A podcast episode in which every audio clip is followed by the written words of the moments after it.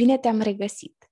Mă bucur că ești din nou alături de mine și sunt recunoscătoare că ți-ai făcut timp să-mi scrii pentru a-mi oferi feedback-ul tău. Am primit multe încurajări și îți mulțumesc!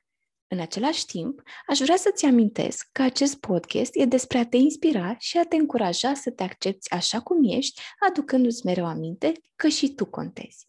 Povestea pe care o vom asculta astăzi e a unei femei care a fost nevoită să dea dovadă de curaj, chiar dacă poate contextul nu i-a fost cel mai favorabil. Cristina este life și business coach.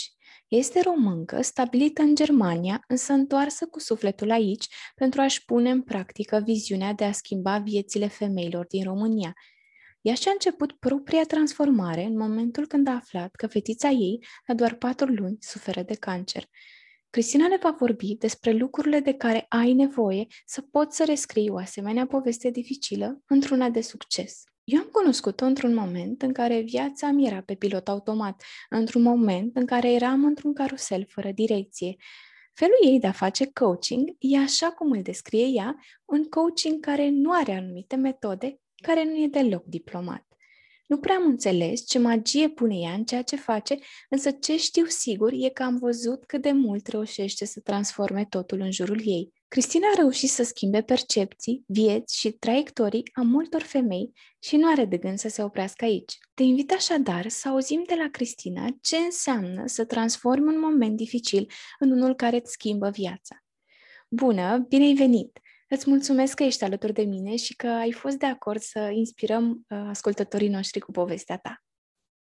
Mă bucur super, super, super mult că m-ai invitat și abia așteptam, am numărat secundele, pentru că sunt atât, atât de fericită când ai citit descrierea asta, ah, mi s-a umplut inima și mi-a arătat încă o dată motivul pentru care um, m-am luptat și am vărsat toate lacrimile și eu pe drumul meu până aici.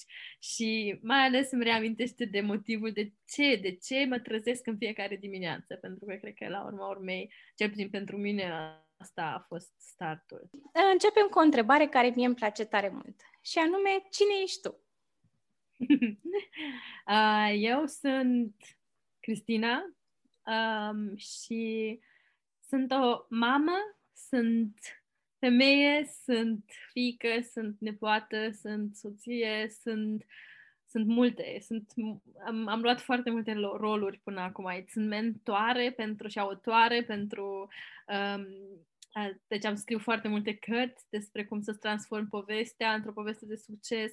În, uh, sunt business coach, ajut alți oameni care vor să iasă din roata asta de, de, de hamsteri și zic stop la o viață rutinată, îi ajut să-și construiască o afacere de succes cu metode foarte altfel și nu cu statistici și cu numere uh, plictisitoare. Sunt mentoare pentru femei în România mai ales, care pentru că um, simt că România are o putere extraordinară și uh, rolul ăsta la ora actuală, sincer să fiu, îmi place cel mai mult și sunt sunt un spirit nebun și sunt un suflet dornic și însetat de mai mult și uh, nu, sunt un suflet din ăsta aventuros și plin de energie și pot să spun că uh, toate rolurile astea și chiar și numele meu sunt doar doar niște culori al spiritului meu care și al sufletului meu care strează la maxim cu tot ce, tot ce primește. Care a fost impactul cel mai mare pe care l-ai avut asupra vieții cuiva?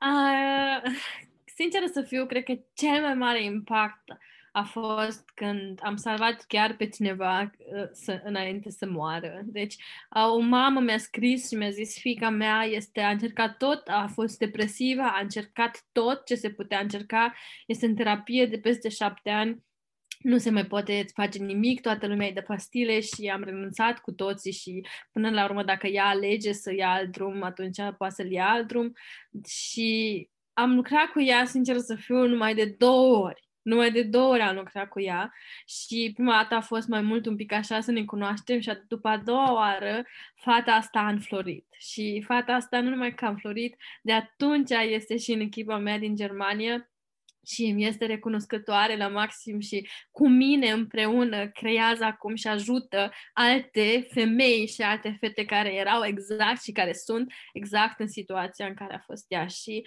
um, să salvez o, o viață a cuiva care la 16 ani deja vrea să renunțe a fost pentru mine cel mai mare impact și mai ales pentru că acum urmează să fie și mamă și uh, sunt atât de... Și la momentul respectiv nici, nici nu știam că sunt așa coach oficial, știi? Eram pe drum, dar încă nu decisesem că chiar asta voi face.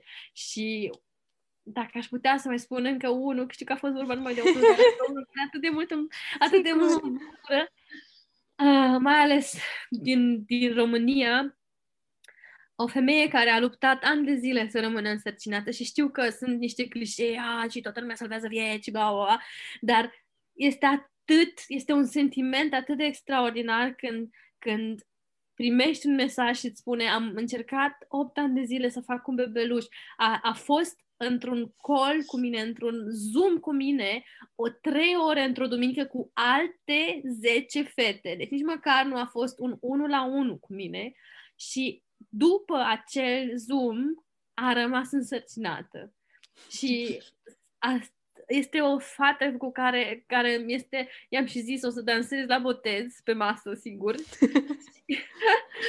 și asta, și acum am văzut, chiar acum câteva zile, am văzut, am, am căutat un video mai vechi și am văzut ce a scris sub, caut mama din mine, caut mama din mine pentru că vreau atât de mult, am încercat să, să, să fac copila și am pierdut, am fost depresivă, am încercat tot, tot, tot și acum o caut în mine ca să pot să rămân iar însărcinată. Și două săptămâni mai târziu, trei săptămâni mai târziu s-a întâmplat. Este super. Să ai așa un impact asupra oamenilor din viața ta, mi se pare că ăla e sensul vieții. Nu sensul vieții să ai 100 de case, să ai 15.000 de mașini, când știi că efectiv tu ai dat o viață lumii. Fix asta ai făcut. Prin... Exact. Exact. Și este vorba, sinceră să fiu, este, da, este vorba de dat. Este vorba de dat, să dai. Dacă dai, nu mai trebuie niciodată să-ți faci griji de bani sau așa. Și nu datul ăla din milă, pentru că eu nu dau cuiva inspirație și fac asta pentru că mi-e milă de persoanele respective, ci pentru că văd puterea din ele. Pentru că văd puterea sufletului, că sunt femei, că sunt bărbați, mai ales acum să, numai de femei în România, dar văd fetița aia din fiecare din, din ele, fetița aia care visa, care avea chef, care vroia și care, care nici măcar nu pot să spun că s-a pierdut pe drum, ci pot să spun că, că a uitat să crească.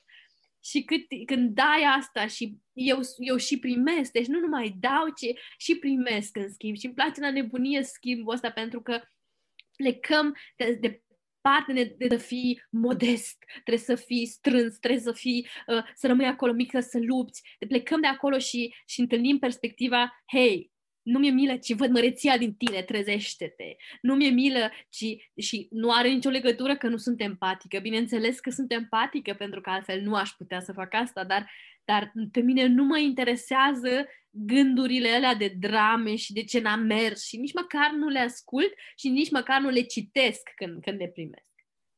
și cred că asta e, e esența. Care sunt planurile tale pentru țara asta, pentru femeile de aici? Că știu că ai planuri mari.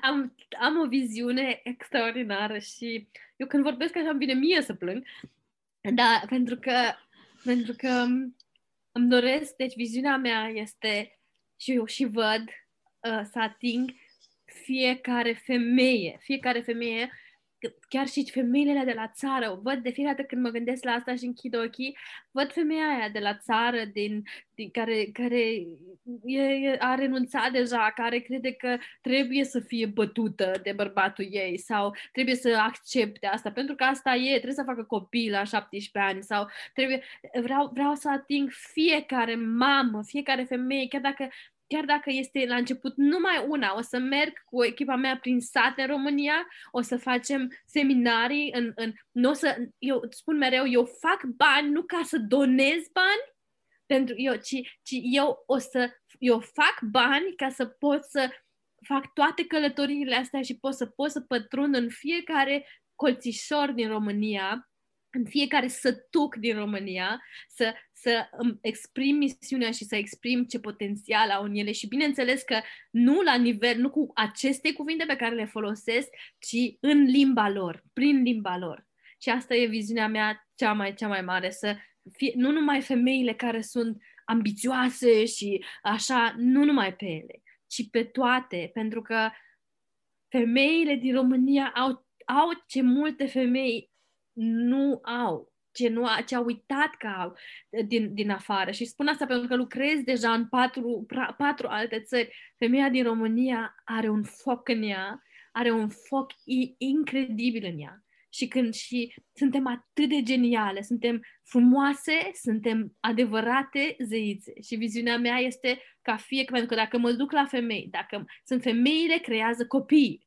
Dacă mă duc la femei, automat se schimbă viața tuturor copiilor. Schimb viața tuturor copiilor, schimb soarta României. Place la nebunie să văd femei care când le privesc când vin la mine și când le văd pentru prima dată, le văd deja că au renunțat. Le văd deja privirea și ochii și mimica feței și când văd cum se transformă după câteva minute, cum văd cum se, cum se transformă după, după câteva zile, după un e-mail pe care îl trimit și uh, și sunt și eu, am senzația că în momentul în care încep să vorbesc, am senzația că nu mai vorbesc eu. Am senzația că, că începe ceva să vorbească cu mine, prin mine și într-un tunel. Într-un tunel din ăla în care nu mai o văd, nu mai văd decât femeia aia, nu mai văd decât momentul ăla și nu, sunt atât de conectată, atât de la modul ăla de totul este posibil și nu la clișeu, ci chiar că totul este posibil. Și sunt în momentul ăla, ador să văd cum cum mușchii se schimbă de pe față, cum ochii se schimbă, cum, cum poziția, cum, cum sunt, că și silueta cum se schimbă, cum merg, tot este incredibil. De, am ajuns la un nivel în care îmi, când aud feedback-uri, bineînțeles că sunt deja obișnuită să, să, să primesc feedback-uri și așa și um, am ajuns la un moment în care îmi dau seama că este încă un lucru pe care îl ador foarte mult la asta și anume și creșterea mea. Pentru că aș minți să spun că e vorba numai de femei, dar eu cresc și eu cu femeile astea. Eu tot, ce, tot ceea ce mi s-a întâmplat, tot ce mi se întâmplă, pentru că sunt om și am în continuare contraste, o viață privată și patru copii și patchwork și nu știu ce și toate, toate chestiile astea care le aveți și voi și așa, eu le am pe toate și vreau să cobor de pe piedestalul ăsta din toată inima pentru că vreau să spun că în spatele camerei și în spatele microfonului am o viață normală.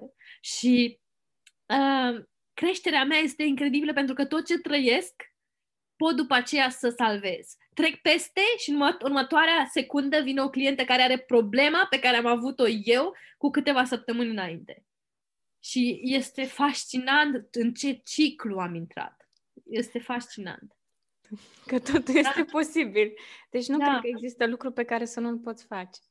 Nu există, nu există. Ci, uh, singura chestie care câteodată ne, ne stă în drum, dacă se poate spune așa, uh, este vocea aia de ah, dar oare eu, dar oare eu chiar pot, oare chiar reușesc, oare ce zic ceilalți? Dar în momentul în care te-ai aliniat cu valorile tale, care sunt valorile tale, cum vreau eu să trăiesc, și iei decizia să, să chiar să, să, să accepti să, posibilitatea de a eșua, atunci nu mai este nimic în drum. Pentru că ținem toată viața, ne ținem așa ca niște adezivi la niște, de niște oameni care nu ne mai fac bine, nici noi nu le facem lor bine și nici ei nouă. Deci eu schimb și ne ținem uh, așa, dacă ce spune, ce se întâmplă, ce se, dacă, dacă fac aia, dacă se întâmplă cealaltă, dacă tot, și rămâi în bolul ăla și crezi că te protejezi, dar de fapt ești nefericit, frustrat, uh, nu-ți mai bate inima, uh, nu-ți mai bate inima deloc aproape, este doar un protocol,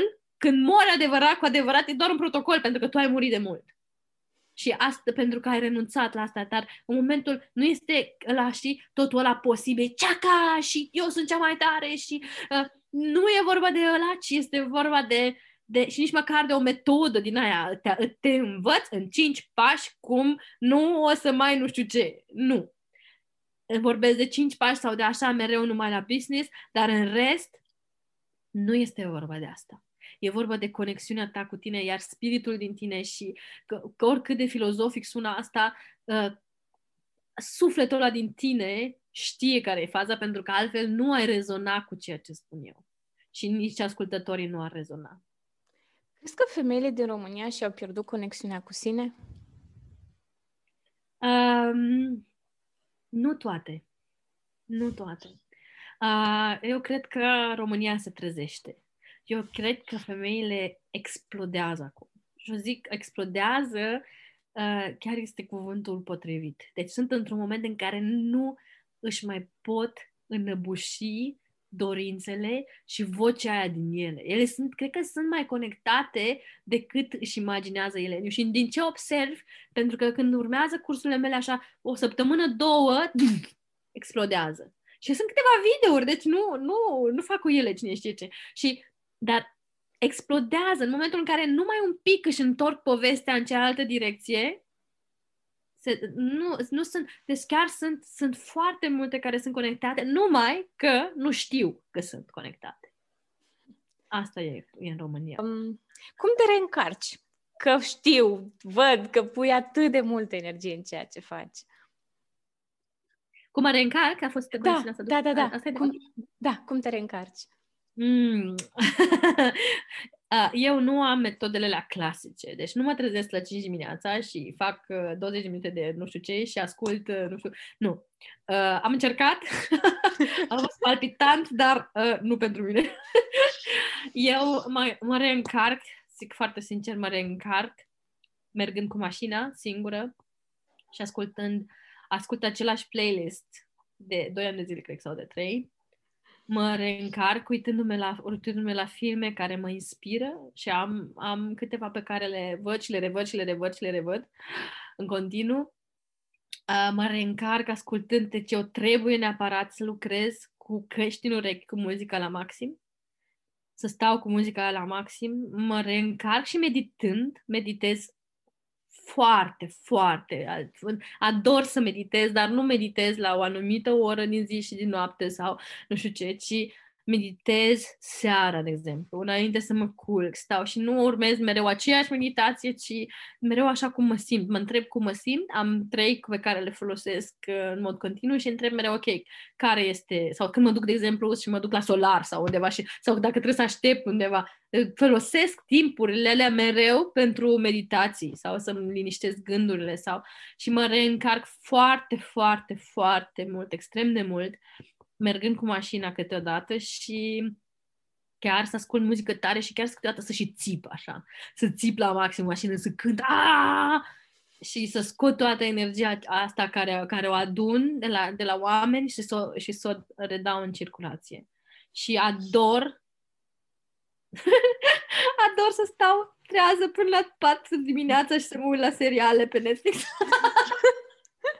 și știi, când nu e nimeni, când toți dorm, când toți dorm, cu riscul de a doua zi să fiu varză, că bineînțeles că copiii mei se trezesc așa, dar fac asta o dată pe săptămână, am întâlnire cu mine și stau, seara a fost seara asta, stau până la patru jumate dimineața și mă uit la seriale. Sunt un junkie eu de seriale și asta mă încarcă la maxim. Care a fost momentul când ți-a fost cel mai greu și ce ai făcut ca să reușești să-l depășești? Hmm.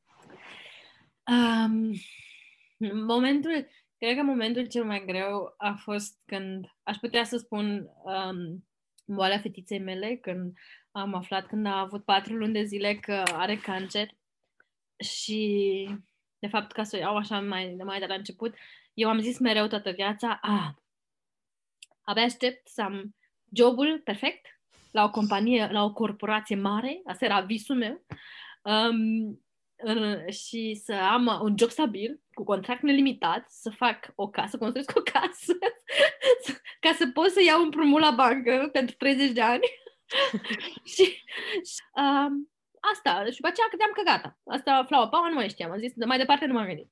Și am zis că până la 30 de ani le-am făcut pe toate. Le fac pe toate.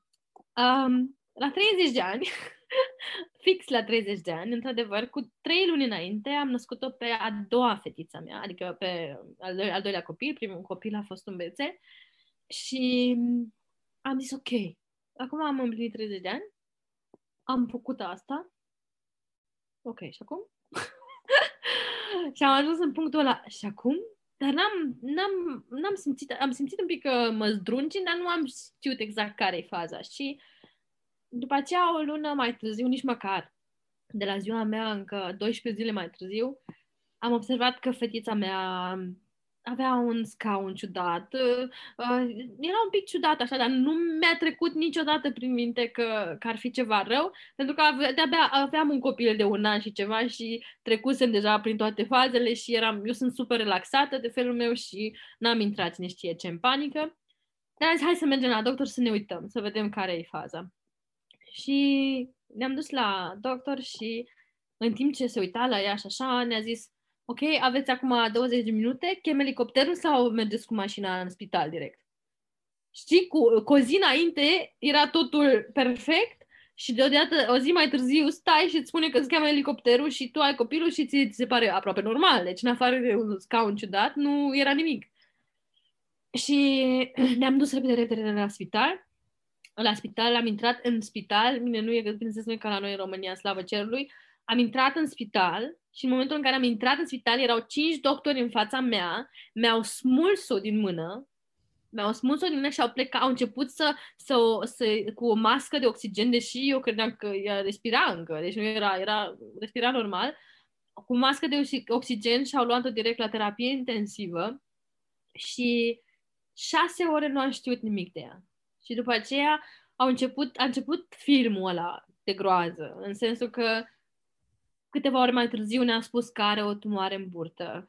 Um, n-am spus niciodată, era, era o seara și au, în, într-o cameră de asta de spital, eram singur în cameră, au venit doi doctori și asistenți și psihologi, că așa se face aici, să-ți explice și așa. Și am, când am văzut că intră toți, am zis, fac, este serios. Adică, sigur, e ceva serios. Și ne-a zis, da, că cancer. Și din momentul ăla intri într-un intri într-un mod din ăla de funcționare. Deci auzi, dar nu mai simți. Deci, auzeam, dar nu mai simțeam nimic. Deci n-am simțit nici... Aș, aș simți să spun că în momentul ăla am simțit durere, n-am, n-am mai simțit nimic. Deci am simțit, am simțit că sunt din gheață, că, că în momentul ăla am înghețat și, ok, ca un robot am început. Am luat telefonul în mână, când, cum să organizăm pe Andrei, când să folosim așa, când să folosim pe așa, când să folosim, cum, cum să organizăm aia, aia, aia, aia și așa am ținut-o timp de patru luni. După patru luni ne-am, uh, ne-am luat, uh, ne eram cu mașina pe autostradă și mă întorceam acasă și am rămas, a stricat mașina pe autostradă și am rămas în pană și a trebuit să sun asistență și nu mergea telefonul deloc, nu aveam semnal, eram cu niște blugi nearupți, frig, ora 23 și m-am enervat atât de tare, m-am enervat, deci m-am enervat așa, eu, eu nu, prea, nu prea știu așa cum să fiu furioasă. și, dar atât de supărat am fost că eram în, în pădure rămăsesem și am fost atât de supărat m-am dus mai departe de mașină, m-am uitat la cer și am țipat stop. Am zis gata, gata. Filmul ăsta se termină acum. Este time out, de acum încolo eu scriu povestea. Nu mă interesează cum. Habar n-am a venit. Între timp venise bărbatul meu să mă ia de acolo și îmi zice, dar ce ai? Și am zis, gata, gata, filmul ăsta s-a terminat, pentru că avusese în gripă. Asta era, de fapt, a doua mașină care rămăsese în pană. Uh, o luasem 9-24 de ore mai târziu, luase foc. Uh, numai chestii din astea. Și am zis, ok. Și m-am urcat în mașină și am zis, cred că o să scriu o carte. și a zis, da, da, o să scriu o carte. Și o să scriu o carte și o să fiu atât de celebră și o să am atât de mulți bani și o să mergem toți în concediu, hai să vezi tu. cu mine eram atât de... Și după aceea am uitat, am început să scriu un blog despre asta, am început să caut povești de succes și aș, aș, s-ar putea spune că ăsta a fost cel mai greu moment din viața mea, dar a fost mai mult un moment de turnaround. Momentul cel mai greu a fost în viața mea a fost când um, mi-am dat demisia un an jumate mai târziu, după ce Mia și-a revenit, cu ajutorul, pot să, pot să și zic că cu ajutorul blogului meu am început să scriu o poveste ca și cum ea ar fi sănătoasă, deși ea nu era sănătoasă. Și toată lumea m-a crezut nebună și așa că a luat-o destul razna și eu le-am zis nu, am căutat tot internetul povești despre copii care au supraviețuit, povești despre copii care au trăit. Și nu am găsit. Și am zis, pentru că nu este povestea asta, o scriu eu acum despre mine. Și scriam în timp ce stătea aia din, la, la, la terapie intensivă, scriam mereu sub pătuțul ei, scriam cu telefonul, uh, puneam melodii, n-am spus niciodată, ascultam mereu, mereu Hold Back the River și asta e și melodia de la seminariile mele acum. Și ascultam melodia aia și, um, și când o, o părăseam să se ducă în uh, sala de operații, că avea operații din alea de câte șapte-opt ore și o, o duceam acolo și ascultam mereu melodia aia și scriam, am folosit orice, orice moment de durere l-am transformat în inspirație în, în perioada aia. Și când am decis să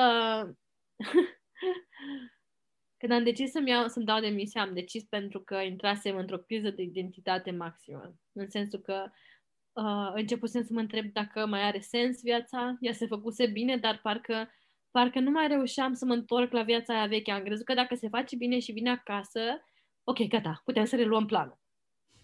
Dar s-a întors acasă și nu a mai fost nimic la fel. Nici căsnicia mea nu mai era la fel, nici relația mea cu băiatul meu nu mai era la fel, nimic nu mai era la fel.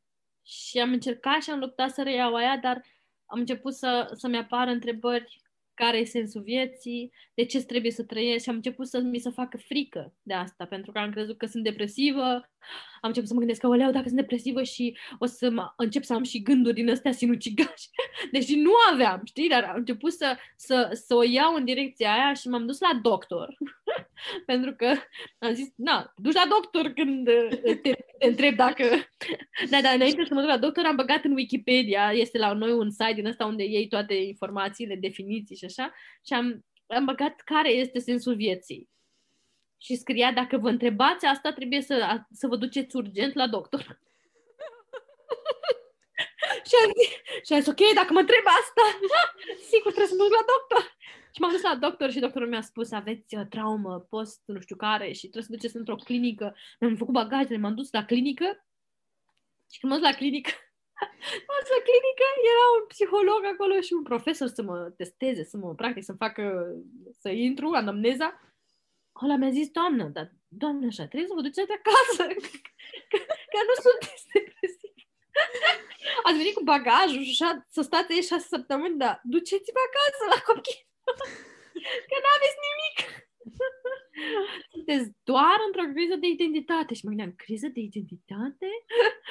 și de atunci, momentul cel mai greu a fost să trec din viața mea aia, care am crezut că este, job, carieră, copii, 9 to 5, um, concern, uh, concern mare, corporație mare, salariu, ok, asigurări, uh, viață perfectă în Germania, casă, prieteni, standard, să trec de la asta care făcea toată lumea din jurul meu, să, trec, să, să, să am și curajul ăla să le spun că eu nu mai vreau să fac parte din tradiționalismul ăsta, că nu mai pot, pentru că dacă fac parte din el o să, o să mor, pentru că simțeam că mor dacă mai fac așa, și să trec în direcția cealaltă în care să, să am curaj să spun asta sunt, asta vreau să spun, asta vreau să fac, asta, în direcția asta vreau să mă duc, nu știu cum, habar n-am, nu o să-mi iasă din prima, din a doua, poate nici din a treia, dar nu mai pot să fac ailaltă. Și a trebuit să, să mă mut de unde stăteam, pentru că n-am mai fost acceptați, copiii mei au fost după aceea ignorați, am vândut casa, m-am mutat, m-am despărțit de soțul meu de la momentul respectiv.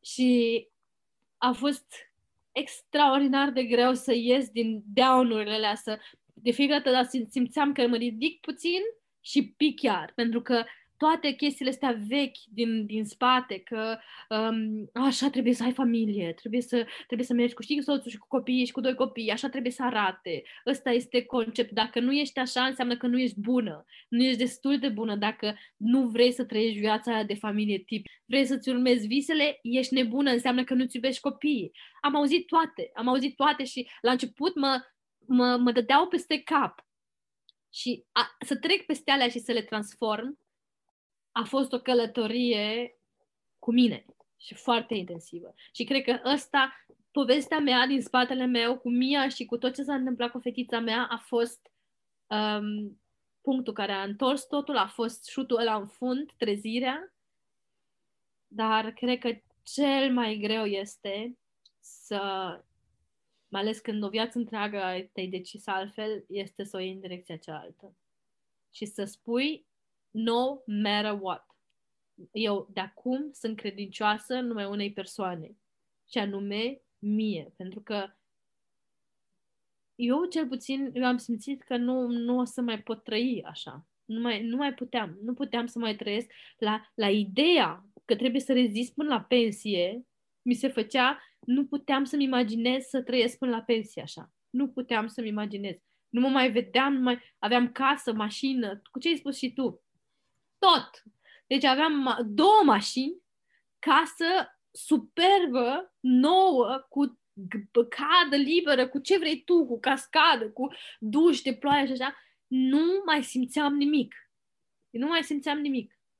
Și ăsta nu numai că a fost cel mai greu, dar și cel mai important moment din viața mea. Să, să las viața aia și standardele în spate. Care a fost cel mai puternic sentiment pe care l-ai trăit după momentul ăla? Furie furie și iertare. Furie și iertare. Furie, eu a trebuit să învăț să fiu furioasă, adică să, să arăt că sunt furioasă și să țip în spate și să spun gata și nu să țip pentru părinții mei, pentru că am avut și am în continuare mama, dar am avut cei mai buni părinți și cea mai frumoasă copilărie pe care o poate avea cineva. Părerea mea, au făcut tot ce, ce au putut pentru m-am simțit iubită, m-am simțit sigură, m-am simțit sprijinită și a mai mult cred că nu ai nevoie ca, ca și om. Um, dar în, și părinții mei au avut lanțurile lor, lanțurile generațiilor lor. Și furia pe că am, am cărat până ne-am cocoșat aceste, aceste povești. Și iertare iertarea pentru mine față de mine, pentru că așa cum am vorbit eu cu mine, nu mi-a vorbit niciodată nimeni. Și am fost rea cu mine, am fost super așa și um, până, până mi-am dat seama că, că de fapt și eu sunt, îi criticam pe ceilalți uh, în relații, în fiecare relație cu fiecare bărbat, mă certam, ajungeam, ajungeam la început, la început era flower power și după trei luni mă certam cu fiecare, fără excepție, de 3-4 ori pe zi. Și mă gândeam, frate, sigur, sunt toți nebuni. Așa credeam eu. și când mi-am dat seama că eu, de fapt, la fiecare pas greșit pe care îl făceau, îl, îl, îl adăugam undeva, știi, și ziceam, a, de asta n-ai făcut, asta n-ai făcut, asta n-ai făcut. Și așa cum vorbești cu ceilalți, așa vorbești cu tine. Exact așa vorbești cu tine. Și până mi-am dat seama că că așa vorbesc eu cu mine și sentimentul ăla de iertare, am plâns, cred că 5, nu mai știu, 4-5 zile am fost out. Deci am fost într-un retreat când am făcut asta, nu ca și trainer, ci ca și, um, era zic pacient. Ne-a rămas de mai devreme de la... pacient.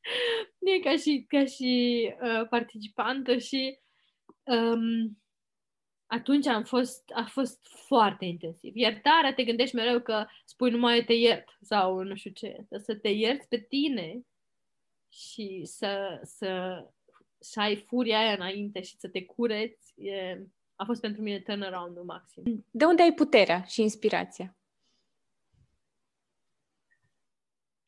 Sinceră să fiu, um, nu știu. Deci chiar nu știu. Um, simt în mine aș putea să spun în cărți. Într-adevăr, citesc extraordinar de mult. Deci citesc mult și sunt, sunt un dependentă de cărți. Deci citesc cel puțin 3, 4 cărți, o oră pe zi citesc. Indiferent de ce se întâmplă, o oră pe zi o al loc citirii și citesc, bineînțeles, nu citesc romane. Toată lumea, ăsta, bărbatul meu mereu îmi zice, iar tu nu, nu te-am văzut de când suntem împreună niciodată cu un roman. citesc numai cărți, bineînțeles, despre dezvoltare personală și despre um, legea atracției. Deci legea atracției mă obsedează, sunt obsedată de asta. Um, îmi iau și de acolo puterea, de acolo îmi iau și multă inspirație, dar cel mai mult, cea, cea mai multă putere îmi iau din viața clienților mei. Când, când îi văd, în momentul în care intru și intru într-un call, acum cu corona, mai puține evenimente, în momentul în care intru, s-a terminat. Deci sunt atât de logată și poveștile lor mă inspiră. Ei îmi dau răspunsurile înainte să le audă ei, le aud eu.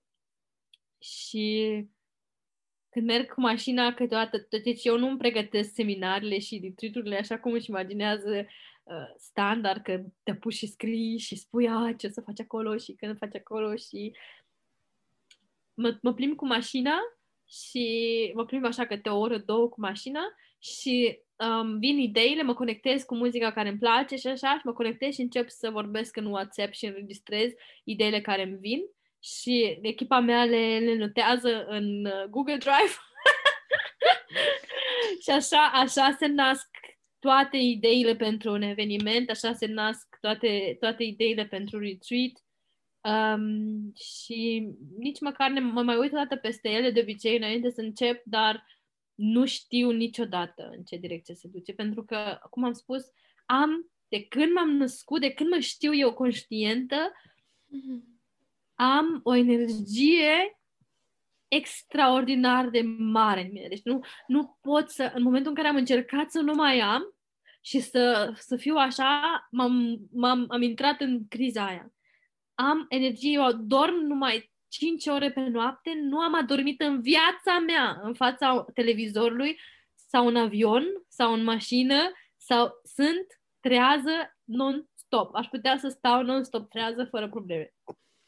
Cred, cred că atât de mult iubești viața asta, așa Da, deci nu, sunt, sunt pur și simplu nu, și aș vrea să spun că pot să explic și înainte știi când aveam, am lucrat în timpul studenției ca și chelneriță prin Grecia, nu știu ce, cu internship-uri din astea și toată lumea îmi spunea, manageria, mamă, Cristina, dar așa o energie și așa. Și mă gândeam, a, eu nu știam că e ceva neobișnuit până atunci. Eu am crezut că e normal, că toți avem așa, știi? Am crezut că oricum, oricum sunt gălăgioasă, așa că mai sunt oameni așa și așa, știi? Și de fiecare dată când cu cât înaintam, înaintam în joburi, toată lumea spunea, dar tu ce? Tu? Mai ales în Germania? tu ce ai luat? Dă-ne și nouă. Dă-ne și nouă, știi? Colegele mele de la Lufthansa înainte îmi spuneau noaptea, când aveam zboruri de noapte, îmi spuneau mereu, Cristina, tu nu ai voie să bei cola. Atât de multă energie aveai, a? Da. da. Spuneai mai devreme de cărți. Uh, poți să spui ascultătorilor noștri o carte, o, ascultătorilor noștri despre o carte care te-a inspirat mult sau care, nu știu, ți-a schimbat perspectiva? Da. Sunt uh, definitiv, cred că sunt la șaptea oară sau opta oară când o citesc. Uh, Legea atracției, Jerry și Esther Hicks. Um, ei au, au și foarte multe videouri pe YouTube, au și, au și nu numai cartea asta, Legea Atracției, au și despre bani, Legea Atracției despre bani, uh, Vortex, um, au foarte mult. Și poate să gândește toată lumea că este doar ceva spiritual, nu este, este cu exemple din viața de zi cu zi și um, ce îmi place și mai mult la, la ei este că explică extraordinar de clar. Eu sunt și, bine, eu folosesc cartea asta în, în um, am avut nevoie și de explicațiile analitice, am avut nevoie și de explicațiile um, fizice, dacă poți să spui așa. Și um, Joe Dispenza, uh, Distrugeți obiceiurile uh, nocive, cred că se numește în românește. Eu le am pe toate în germană, de asta nu am citit niciodată în românește o carte de dezvoltare personală. Sincer, niciodată. Dar uh, am văzut că au postat fetele și mai este una de la Mel Robbins, regula de 5 secunde. Cartea e, nu e nu e, e multă publicitate în ea și, dar esența cărții este atât de genială încât dacă ai combinația între aceste trei cărți, poți să munți munții. Părerea mea. acum citesc încă una care mă obsedează, dar încă încă n-am terminat-o și nu pot să... nu poți să le dai feedback? nu pot să dau încă feedback pentru că eu lucrez cărțile, adică le citesc, dar le lucrez, adică le studiez. De asta nu, nu doar le citesc, le studiez și sunt abia la treilea capitol și încă nu sunt uh, trecută prin el să văd reacțiile complete. De lucru de care ești cea mai mândră?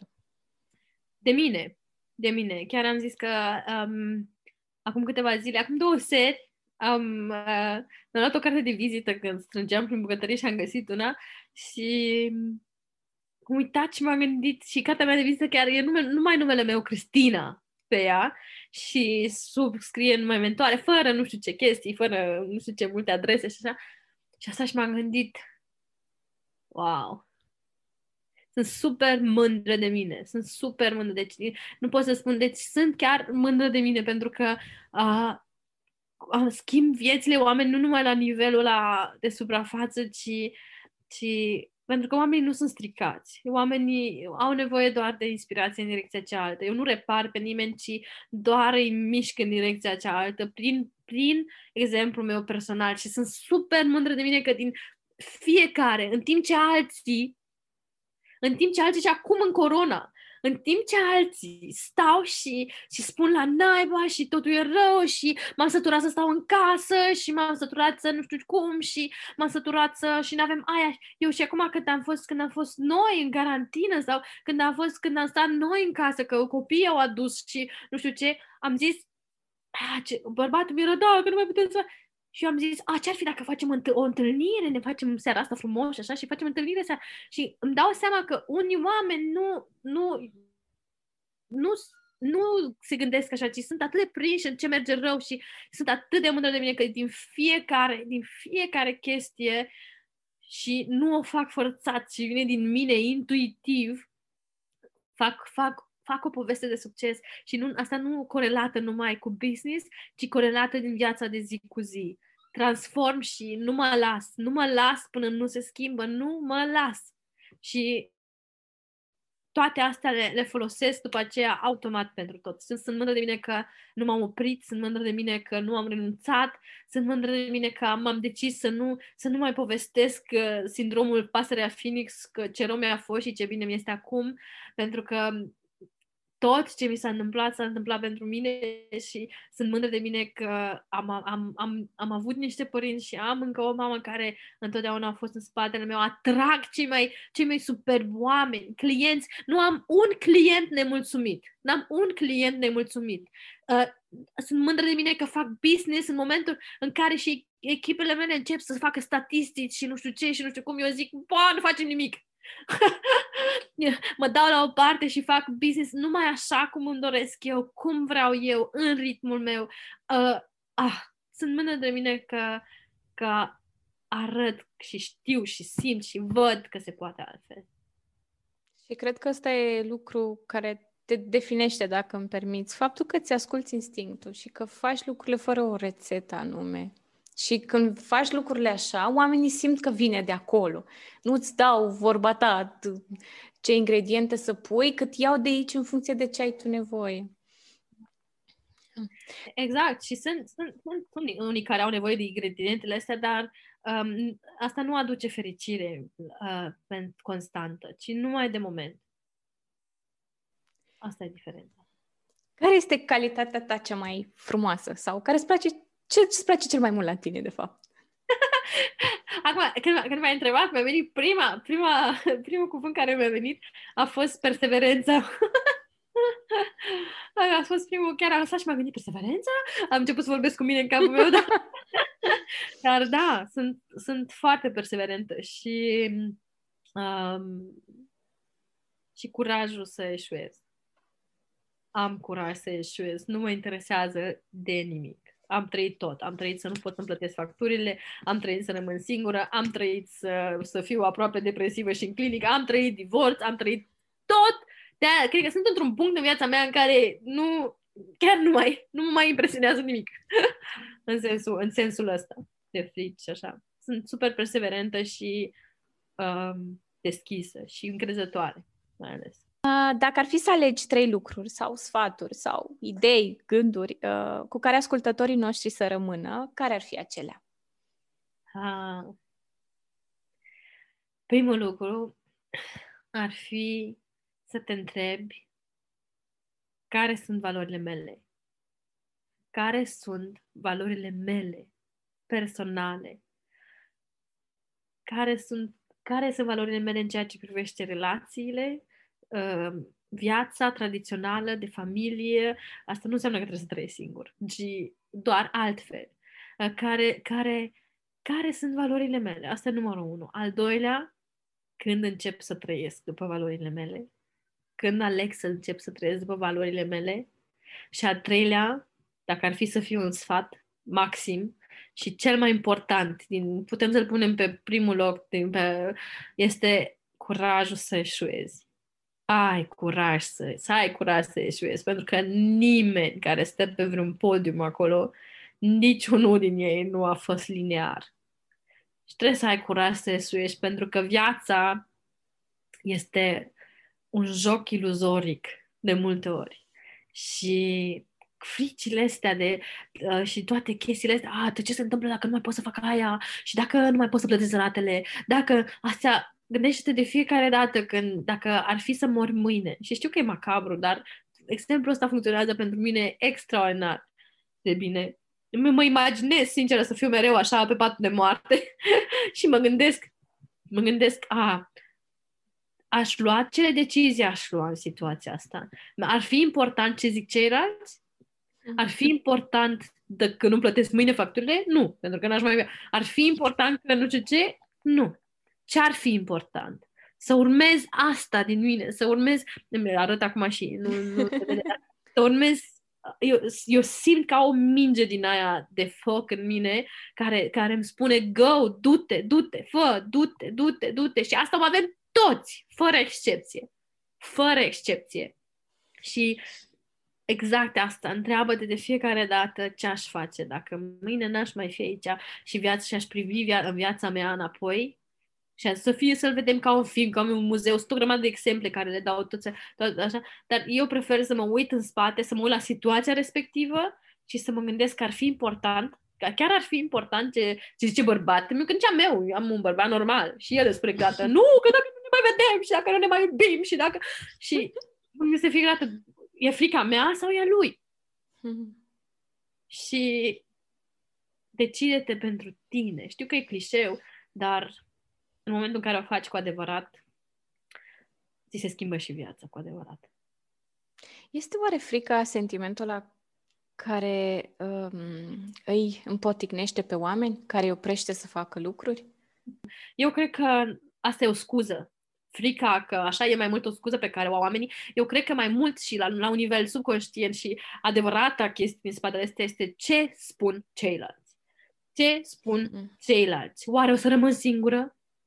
Oare nu o să... Frica de singurătate, pentru că omul este o ființă socială și avem senzația și este în noi în noi uh, uh imprintată, dacă sunt singură, mor. Asta este la nivel subconștient. Și asta este cea mai mare frică a oamenilor să rămână singuri pentru că asociază, creierul are câteva miliarde de ani și nu gândește la așa, ci mintea încă este acolo și încearcă să te protejeze și spune nu, nu, nu, nu, nu, felele pe plac celălalt, lasă, nu contează, mai renunță la tine, nu cumva să spună că ești egoist. Hmm nu cumva să spună că te gândești numai la tine, asta este moarte pentru mulți. Pentru mulți este o moarte interioară. Dacă sunt respinși de ceilalți, este o moarte interioară. Nimeni nu vrea să fie respins, toată lumea vrea să fie acceptat, toată lumea vrea să fie uh, îmbrățișat, toată lumea, noi suntem iubire, vrem să fim iubiți mm. și asociem asta cu, cu um, cu respingere și cu moarte, dar în momentul, asta este la nivelul mental, dar în momentul în care, ca să spun și despre cealaltă parte a medaliei, în momentul în care te duci și îți urmezi visele și îți urmezi ceea ce în tine, începi să atragi oameni care fac același lucru. Singură nu ești niciodată. Și deodată faci loc, este, este ca atunci când ești într-o cameră plină cu niște cutii prăfuite, plină. Deci ai atât de multe cutii și, e, și este o oglindă într-un colț și vrei să te vezi, dar nu mai poți să te vezi pentru că oglinda aia prăfuită e plin de cutii vechi și stai acolo și încerci să te vezi, dar nu poți să te vezi. Iar la început ce trebuie să faci? Să, să ștergi praful și când ștergi praful, înghiți din praful ăla, că e atât de mult și e neplăcut e neplăcut, dar numai pentru puțin timp. Iar în momentul în care scoți o cutie veche și o pui afară, ai deodată loc pentru ceva nou. Dar atâta timp cât stai înconjurată de cutiile vechi, nu ai cum să faci loc. Iar noi oamenii, da, avem în jurul nostru, avem un, un spațiu, un spațiu cu care, pe care îl ocupăm cu gândul ce zic alții, ce zic ceilalți, ce zic... Și asocierea asta cu camera asta, imaginează-ți cum scoți câte o cutie, câte o cutie, câte o cutie și cu cât faci mai mult spațiu, cu atât ai loc de alți oameni, de alte întâmplări, de alte decizii, de surpriză din partea Universului. Și eu acum trăiesc prietenia la alt nivel. Eu nu mai am prieteni din aia în care ne întâlnim, ce faci bine și ție ți rău. Nu, mie mi-e mai rău decât ție.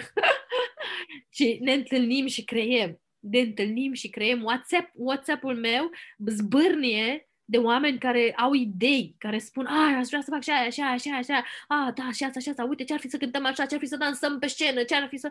Uh, a, despre asta, ai, niciodată nu rămâi singură. Nu cred că frica, frica e doar o scuză clasică, am nevoie de siguranță, dar de fapt e frica de a fi singur și niciodată nu vei fi singur.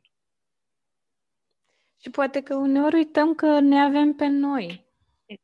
Adică exact. na, căutăm la cei din jur lucruri, dar cred că uităm de fapt că în esență, în interior, noi avem ce avem nevoie în primul cei rând. Cei din jurul nostru nu sunt responsabili pentru noi. Încercăm mereu să-i convingem de realitatea noastră, dar uităm că și ei au realitatea lor. Și este foarte des că mai ales în relațiile femei-bărbați, de exemplu, este aia, a, nu mă înțelege. Dar nici tu nu-l înțelegi dacă tu, tu zici că nu te înțelege, înseamnă că nici tu nu înțelegi pe el. Deci dacă, știi, este vorba aia, dacă învinuiești pe cineva, învinuiește cu onoare.